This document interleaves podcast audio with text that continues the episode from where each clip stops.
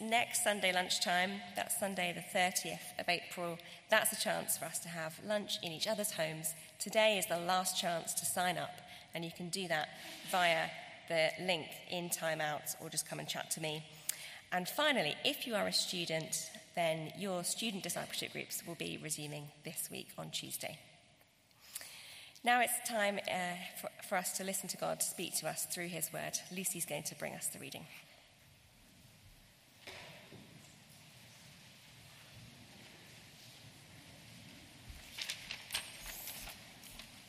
Our reading this evening is 1 Corinthians chapter 13, which is on page 1154 of your church Bibles.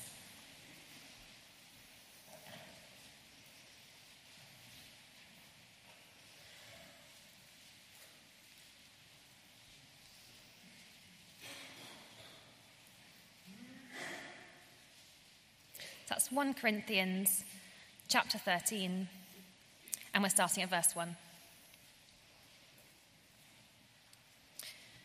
If I speak in the tongues of men or of angels, but do not have love, I am only a resounding gong or a clanging cymbal. If I have the gift of prophecy and can fathom all mysteries and all knowledge, and if I have a faith that can move mountains, but do not have love, I am nothing. If I give all I possess to the poor and give over my body to hardship that I may boast, but do not have love, I gain nothing. Love is patient. Love is kind. It does not envy. It does not boast. It is not proud. It does not dishonor others. It is not self seeking. It is not easily angered. It keeps no record of wrongs. Love does not delight in evil, but rejoices with the truth. It always protects, always trusts, always hopes, always perseveres. Love never fails. But where there are prophecies, they will cease. Where there are tongues, they will be stilled. Where there is knowledge, it will pass away. For we know in part and we prophesy in part. But when completeness comes, what is in part disappears. When I was a child, I talked like a child, I thought like a child, I reasoned like a child. When I became a man, I put the ways of childhood behind me. For now we see only a reflection as in a mirror. Then we shall see face to face. Now I know in part, then I shall know fully, even as I am fully known. And now these three remain faith, hope, and love. But the greatest of these is love. This is God's word.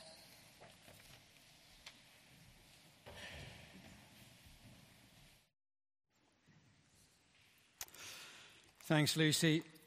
Let me have my welcome. My name's Phil. I'm the Associate Minister. It's lovely to have you with us. And uh, don't worry if you've been uh, meeting out punishment on the rugby pitch, we're not going to be applying 1 Corinthians 13 to how you treat people on the other side of the pitch. It doesn't have anything to do with that, thankfully. Let's pray.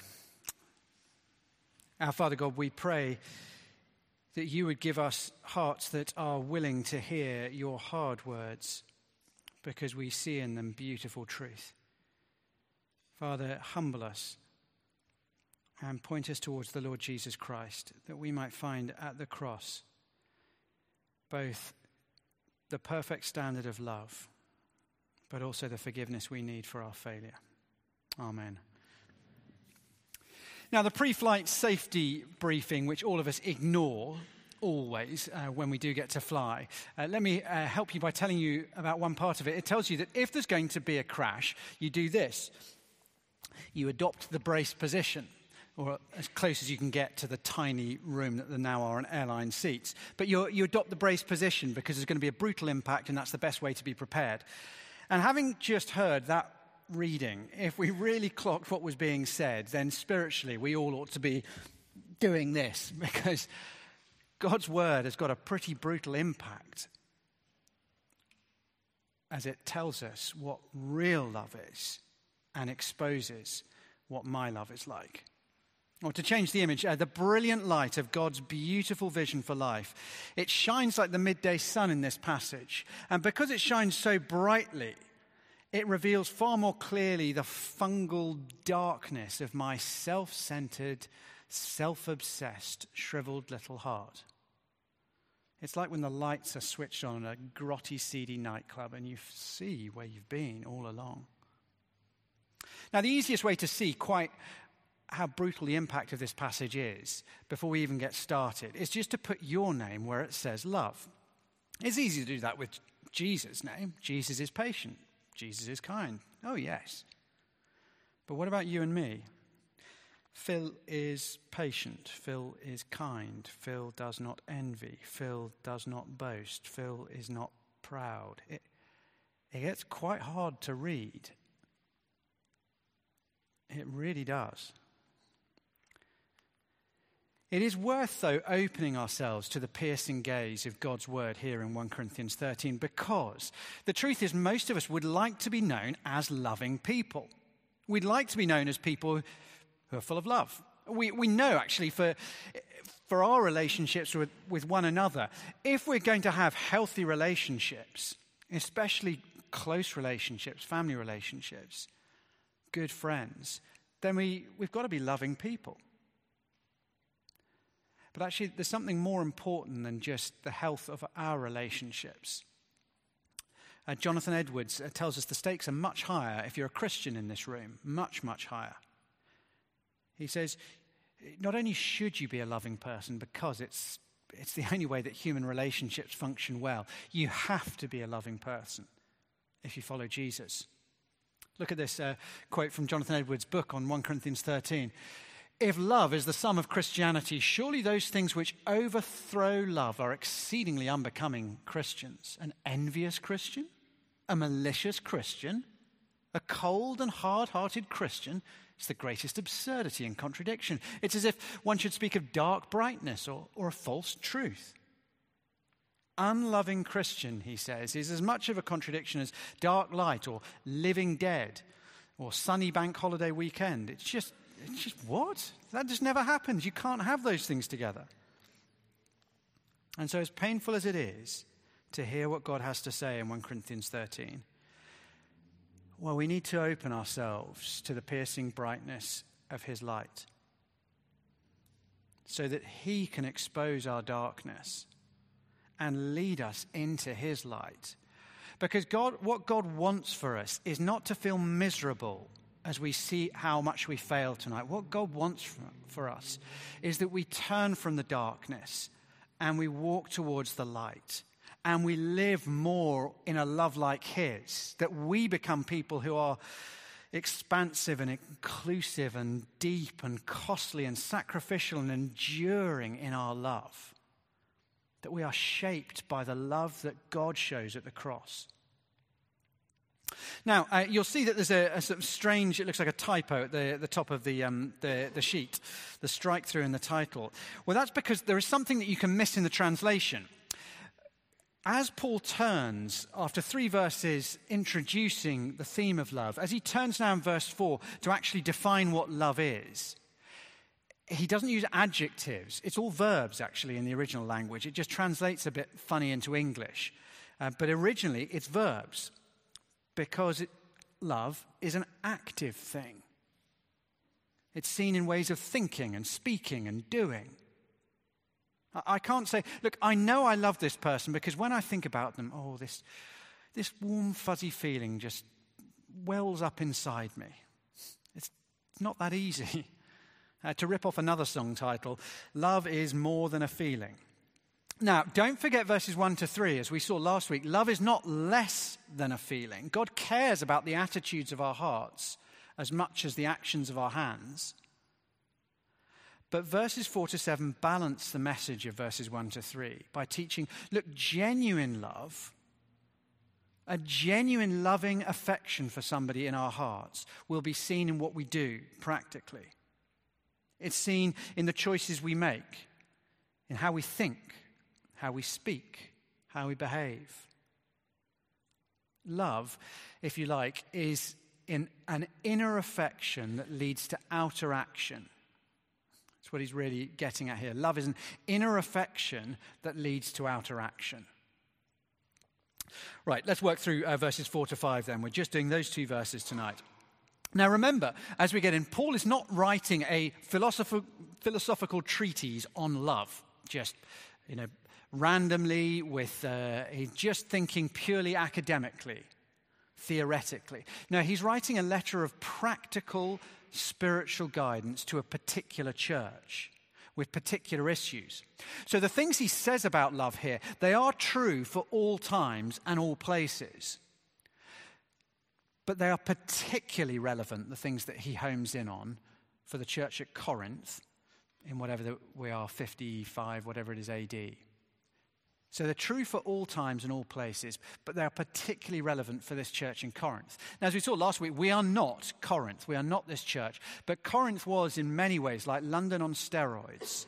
And so the lessons for the church at Corinth are really, really important ones for you and me as we live in, in some ways in a similar context in our city. So here we go. Firstly, love is patient and love is kind. Verse 4 Love is patient, love is kind. Patient, a passive, kind, and active. And there are two key verbs, actually, to describe how God treats you and me in the Bible. So, for instance, in Romans 2 4, Paul asks, Do you show contempt for the riches of God's kindness, forbearance, and patience, not realizing that God's kindness is intended to lead you to repentance? Now, to be kind, kindness, it's the positive action of treating people with gentleness and consideration. Now, it's a, it's a word, it used to be seen as quite a weak word, and I think now it's, it sounds, oh, isn't that a bit of a woke thing? Or, the, you know, there's a big emphasis on kindness. Is that, what is it? but actually, it's a crucial biblical quality. It wasn't invented by the woke, it was a quality of God. Kindness is to deal gently with people in the light of their weakness. That's what kindness is. It means you show consideration and you give help. Kindness doesn't look to take advantage of weakness, but looks for opportunities to help, uh, to do good, to bless those who need it. Now, patience, on the other hand, or to use the, the old translation, long suffering, well, that's the ability to bear with annoying people, to, to absorb the niggles and the provocations and the frustrations without lashing out, without just going cold on people, without ending friendships. Now, here's how the two relate patience means we don't quickly give up on being kind to people. Patience means I don't stop being kind just because you've let me down once, blabbed a secret, did something that really hurt. Now, why do you think he starts there for the Corinthians? I was wrestling with this this week, and I wonder if they are, if it's not a brilliant, brilliant start from Paul, because I think, in one sense, patience and kindness they appeal to superior position, and the Corinthians were convinced they were superior people. They are full of spiritual pride, always competing, jostling, trying to outdo one another, showing off with their spiritual gifts. And Paul, Paul, I think here is saying, so you think you're more gifted? You think you're spiritually stronger, more popular, more capable. Well, use that power imbalance to show kindness, to bless, to help. Oh, you think others are less godly than you? You think they're slower to learn and grow and, and more annoying? Well, then show patience. After all, that's how God's treated you. So, in one sense, the first two things he picks up for the Corinthian church are things that, that say, okay, you are convinced you're really something. Well, then the first things you should be are kind to those who are in need of your help and patient with those who aren't anything like as advanced as you. It's a powerful start. Love is patient and kind. And put very simply, it is no good me kidding myself, I'm a loving person, unless two of the words that other people would use to describe me are patient and kind. It's worth all of us asking would that be true of me. We then get to seven different verbs in the next verse and a half, and each of them is a love killer. That's what they are. They're love killers. Seven attitudes and behaviors that if I'm going to be a loving person, I need to kill this attitude off. I'll try to explain just very briefly with each one what does it mean, but also show why it is that unless you kill this thing, you're never going to be a loving person. Firstly, love is not self seeking. Love does not envy. It does not boast. It is not proud. It does not dishonor others. It is not self seeking. Now, each of those five verbs has its own nuance, but I think the, the uniting theme really is self centeredness. And one of the biggest barriers to any of us being loving people is, to be blunt, I am just so full of love for me that there isn't a huge amount of room and ram left for me thinking about being loving to you. And it's true for most of us, really, in different ways. Augustine memorably taught the essence of sin is a curving in on myself.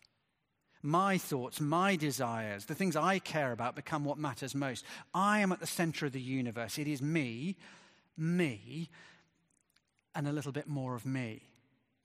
And you see this in, in lots of ways. I think perhaps the most striking and obvious way you, uh, you see how self obsessed we are in our culture is how we take photos. So it used to be if I was taking a photo of you lot, well, A, I'd have a, a big camera, probably with a, uh, a shawl over it, and a, um, any, I'm not that old. Um, if I was taking a picture of you lot, I'd do it like this click.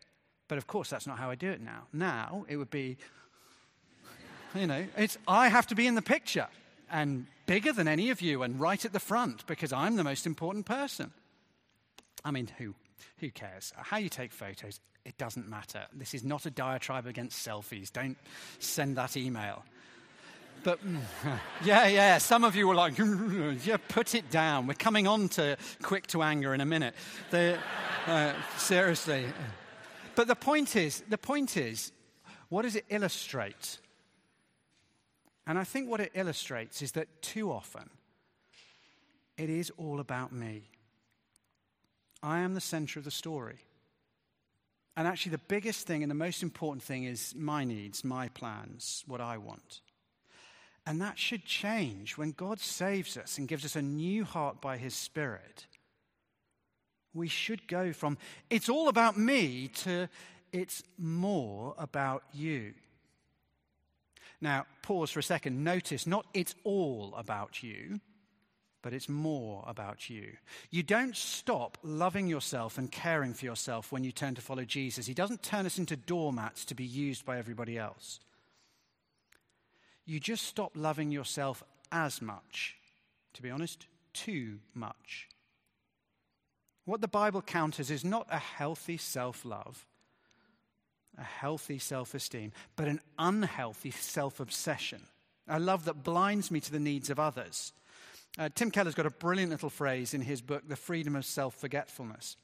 He says, It's not about thinking less of yourself, it's about thinking of yourself less. You shouldn't move from thinking, I'm brilliant and you should all listen to me, to I'm just rubbish and, and nobody should ever want to listen to me. You should just stop thinking about yourself the whole time. Stop endlessly assessing Am I happy? Uh, uh, does this work for me? Are my needs being met? Focus less on me and more on serving others. The, okay, the, the ways that he specifically applies this firstly, it does not envy. So, love is seen in how I respond when others flourish while I'm struggling when others get the things I want, the things I've been praying for for years. Now, it is easy to rejoice and be happy when life is going well. It's possible to cling to your joy when life is really hard. What can seem impossible to us is to cling to my joy and not become bitter when life is really hard for me and they have got the very things I want whether they happen to be my best friend or someone I really can't stand. But true love doesn't envy the blessings that God gives to others. I think of um, somebody at previous church I served at who longed to get married and sometimes actually found singleness really, really hard. But I always noticed she was the first person and the most enthusiastic person in congratulating people who got engaged because she refused to give in to envy. And you can't love people who you envy because envy is resenting other people. It's wishing they didn't have what they have and thinking this is unfair, which is the opposite of love, which is about wanting other people to flourish and be blessed. It's not envy, it does not boast, which is, I think, the flip side, really. Uh, what's a loving response when things go well for me, when my life is hashtag blessed? Well, love doesn't boast. Doesn't, and that's a don't ever, ever use that online, please. It is, people use it so wrongly. But love doesn't boast, love doesn't rub other people's faces in it. It's right to rejoice when, when good things happen and prayers are answered. We shouldn't be ashamed of that. But boasting is more than just rejoicing. Boasting trumpets me and my gifts and my achievements. And the more I boast about me and how brilliant I am, the, well, the less significant and the less valuable that others who are struggling are made to feel and the less I see others because I'm so busy talking about me. Does not boast, it is not proud.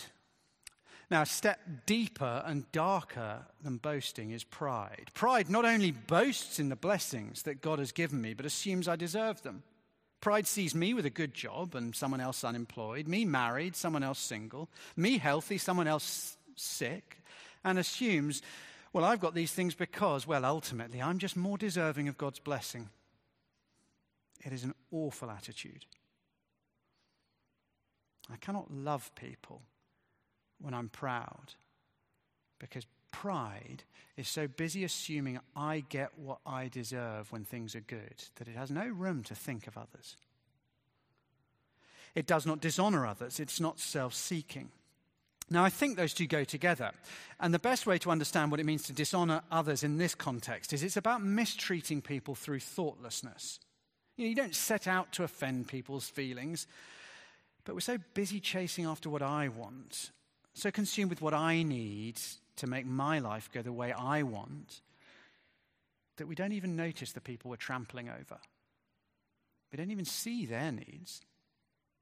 I was uh, crossing the road near the park um, a while back, and a boy racer came screaming along. And in a passive aggressive way, I shook my head as I walked the dog. And he slammed on his brakes. And I won't repeat exactly what he said, but the words were to the effect of Good afternoon, my good man. It, strikes me that perhaps you have some issues with uh, the manner of my driving my vehicle. Or words to that effect. And I said, Mate, there are kids running in and out of this park and you're going to run someone over if you drive like that here. And he just said, Well, I don't care. I do what I want. and shot off. Now, he wasn't driving like that because he wanted to kill a small child. He just didn't care because all that mattered to him was doing what I want. I, I suspect few of us might do that, but, but all of us fall into this trap. Now, perhaps it's the way I don't even notice the person who's been coming to church for a while, but kind of always arrives on their own and often sits on their own. I don't mean to exclude or ignore them every week, but I'm just so busy making a beeline for my friends to enjoy catching up with the people who I enjoy, I don't even see them. I dishonor them. They're my brother, sister in Christ, but I dishonor them because I'm seeking after what I want. I cannot love people when I'm proud, boastful, dishonoring, or self seeking. Because those attitudes take my eyes off others and put them squarely upon me. Thirdly, love doesn't get easily angry or stay angry long. Love is not easily angered, it keeps no record of wrongs. Now, given that verse 4 already taught the need for patience, I think the emphasis here is probably less on how quickly I lose it and more on how serious things have to be before I lose it. And we live in an era of addictive outrage, uh, where taking offense at the slightest provocation is, is one of the most popular pastimes in this country. I mean, I noticed this week there was a Twitter storm about the Arsenal mascot thing. Did you see that? I mean, it's, it's a ridiculous non story. Um, the, the, mascot was there with their shirt. All the Arsenal players coming off the coach sign the, sign the shirt and walk on, but um, none of them stopped to chat to the mascot. And there was this huge, and people spent hours and hours of their week arguing and venting rage on Twitter about whether this was the worst example of wicked behavior and they should be lined up against the wall and shot or, or not. What is going on in your life that you think losing your rag and raging online about this is a sensible way to use your time? I mean, it was just ridiculous. But we love the performative outbursts of anger. And so we've got to be careful in a culture like ours that we are not too quick to get angry ourselves. Now, sometimes anger is right, but too often I'm too easily provoked and I get provoked by the wrong things for the wrong amount. Uh, I get more angry. I realized this week I got more angry about being disrespected by my children than I did when I read that report of children being executed by the soldiers in Ukraine. That's that's just not right. Jesus, by contrast, when people insulted and mocked him to his face, he forgave them.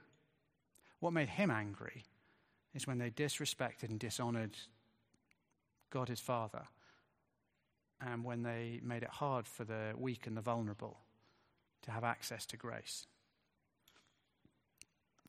But we've got to be careful with our anger.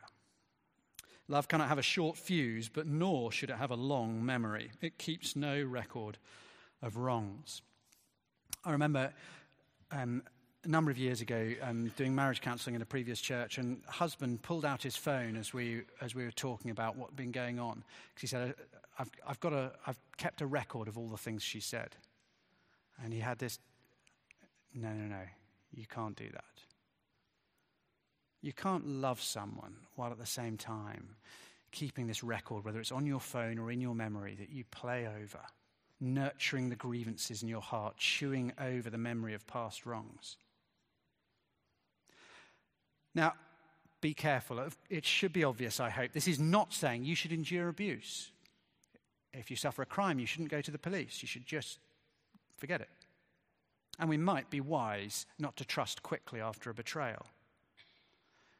This is saying, look, in normal relationships, your friendships at church, that kind of thing, people will let you down and even hurt you sometimes, as you will others. And so you will need, if you want to be a loving person, to fight to let go quickly once things have been dealt with. You see, it is pretty much impossible to love people when you are angry with them.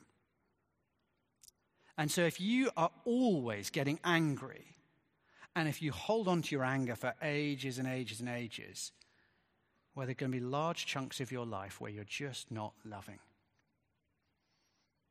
And remember how God, who has a perfect memory, don't forget, treats us.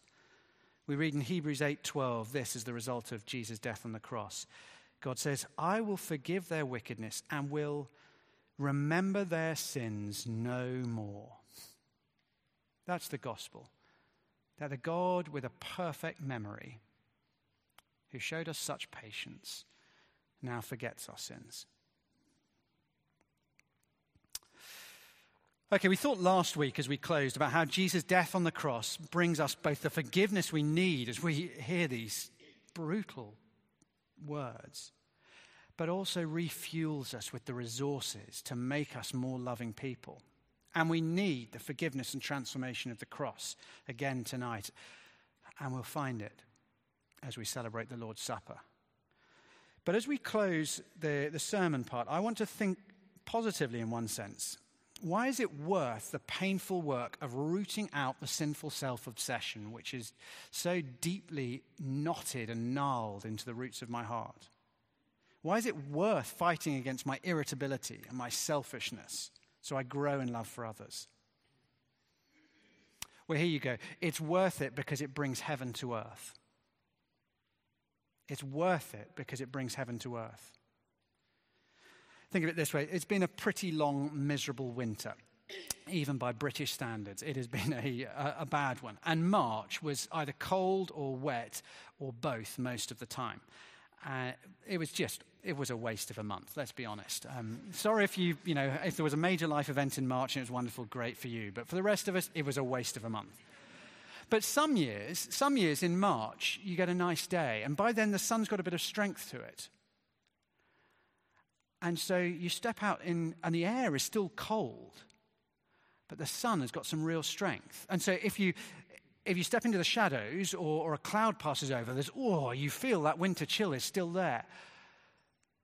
When the sun shines clearly in late March, you sometimes get that glorious feeling of light and warmth. And it's like a slice of summer has been transported back into the winter chill. And it's just wonderful. And love is like that. God is love, and heaven is a place of perfect love. And we're not in God's new creation yet. We're still waiting for the Lord Jesus to return from heaven and bring heaven to earth and transform everything. But when we as a church love one another, when we fight our selfishness, when we love in the inclusive, deep, rich, radical, patient, self sacrificial way that Jesus has loved us, when we love like that, it's like the sunshine in March. A, a, bit of heaven is brought into earth, and it's a wonderful thing to experience. It's a powerful thing, too. I guess many of us here would know we've got friends who reject Christianity these days less because they don't think it's intellectually credible and more because they think it's harmful. So if you ask them, why aren't you interested in Jesus? It's less, I don't believe the evidence that he rose from the dead. And it's more, look, I just think religion makes people repressed, judgmental, narrow, bigoted. But you see, the more we as a community love people the way Jesus loves us, this supernatural love that reaches beyond natural friendships and narrow cliques, the more we show patience and grace in a way which just doesn't make sense to other people, the more we show a real welcoming love to everybody who comes, the more, in other words, that we love like Jesus, where the more that unbelieving friends and family will be drawn to Jesus for themselves as they see the beauty of heaven shining out in our church for all our imperfections, right here and right now. That's why Francis Schaeffer declared love was the ultimate apologetic. Beats all arguments. Jesus himself, of course, taught. By this will all people know that you are my disciples, if you love one another. Let's pray. Our Father God, uh, these words, they undo us. It, of course they do. They are painful to read when we reflect on our own lives. And we cringe as we think of some of the things that we've done or failed to do. But we pray too that you would help us to see how beautiful the vision that's described here is. And we pray, Father, that we would uh, come to you for forgiveness and seek your transformation and then seek to live this life of love, that we would be so convinced of the beauty and the richness and the worth of this, that we would each long to and pray for a change in our hearts.